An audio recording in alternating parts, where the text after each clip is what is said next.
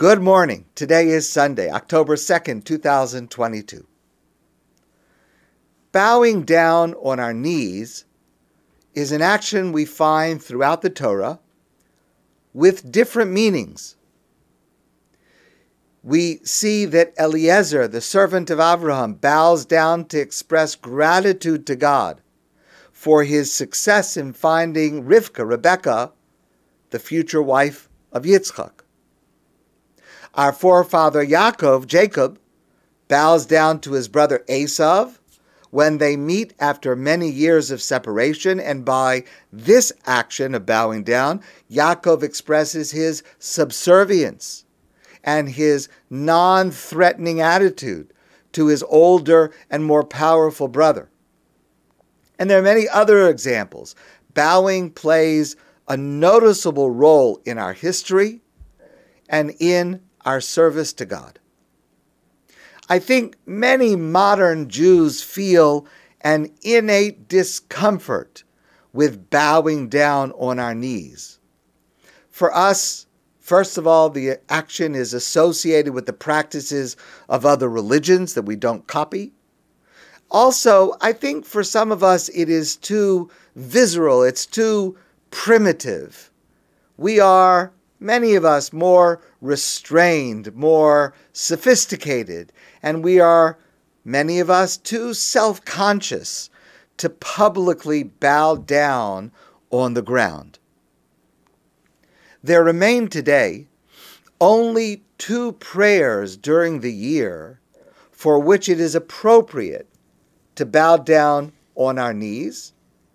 When we say the prayer Aleinu on Rosh Hashanah and Yom Kippur, and when we say the Avoda on Yom Kippur afternoon and retell the order of the sacrifices offered by the Kohen Gadol, the high priest, when the Beit HaMikdash was standing. At a Adath, some people do this.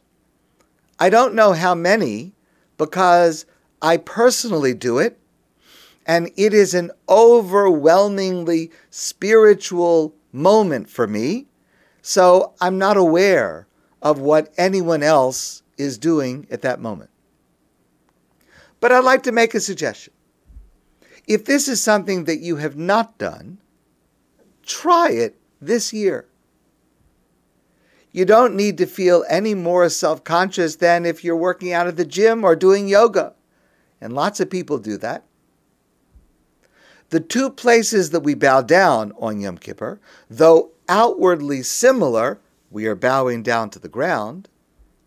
Those two places are actually very different in emotional and spiritual content. When we say Aleinu, we bow our knees and bend our head until our forehead touches the ground. And we do this when we say the words, Va'anachnu korim, and we bow down to you, God. We kneel and bow in submission before the King of Kings. May his holy name be blessed. The King of Kings who created heaven and earth. And it is a privilege to submit to God. When I bow down saying these words, I feel that energy of God much more powerfully, much more deeply than by just saying the words. I feel in my bones that God above is in charge. God is the Melech, the sovereign. And my strength and power and nothing and knowledge is nothing in the face of His. And I feel joy in having the opportunity to, with my entire body, express my subservience to God. For me, there is no moment I relate to God as King as strongly as when my knees bend and my head touches the ground. The Avoda section on Yom Kippur is emotionally a very different prayer. Sadly, while from the point of view of Jewish law and teaching, it is the highlight of this special day of Yom Kippur,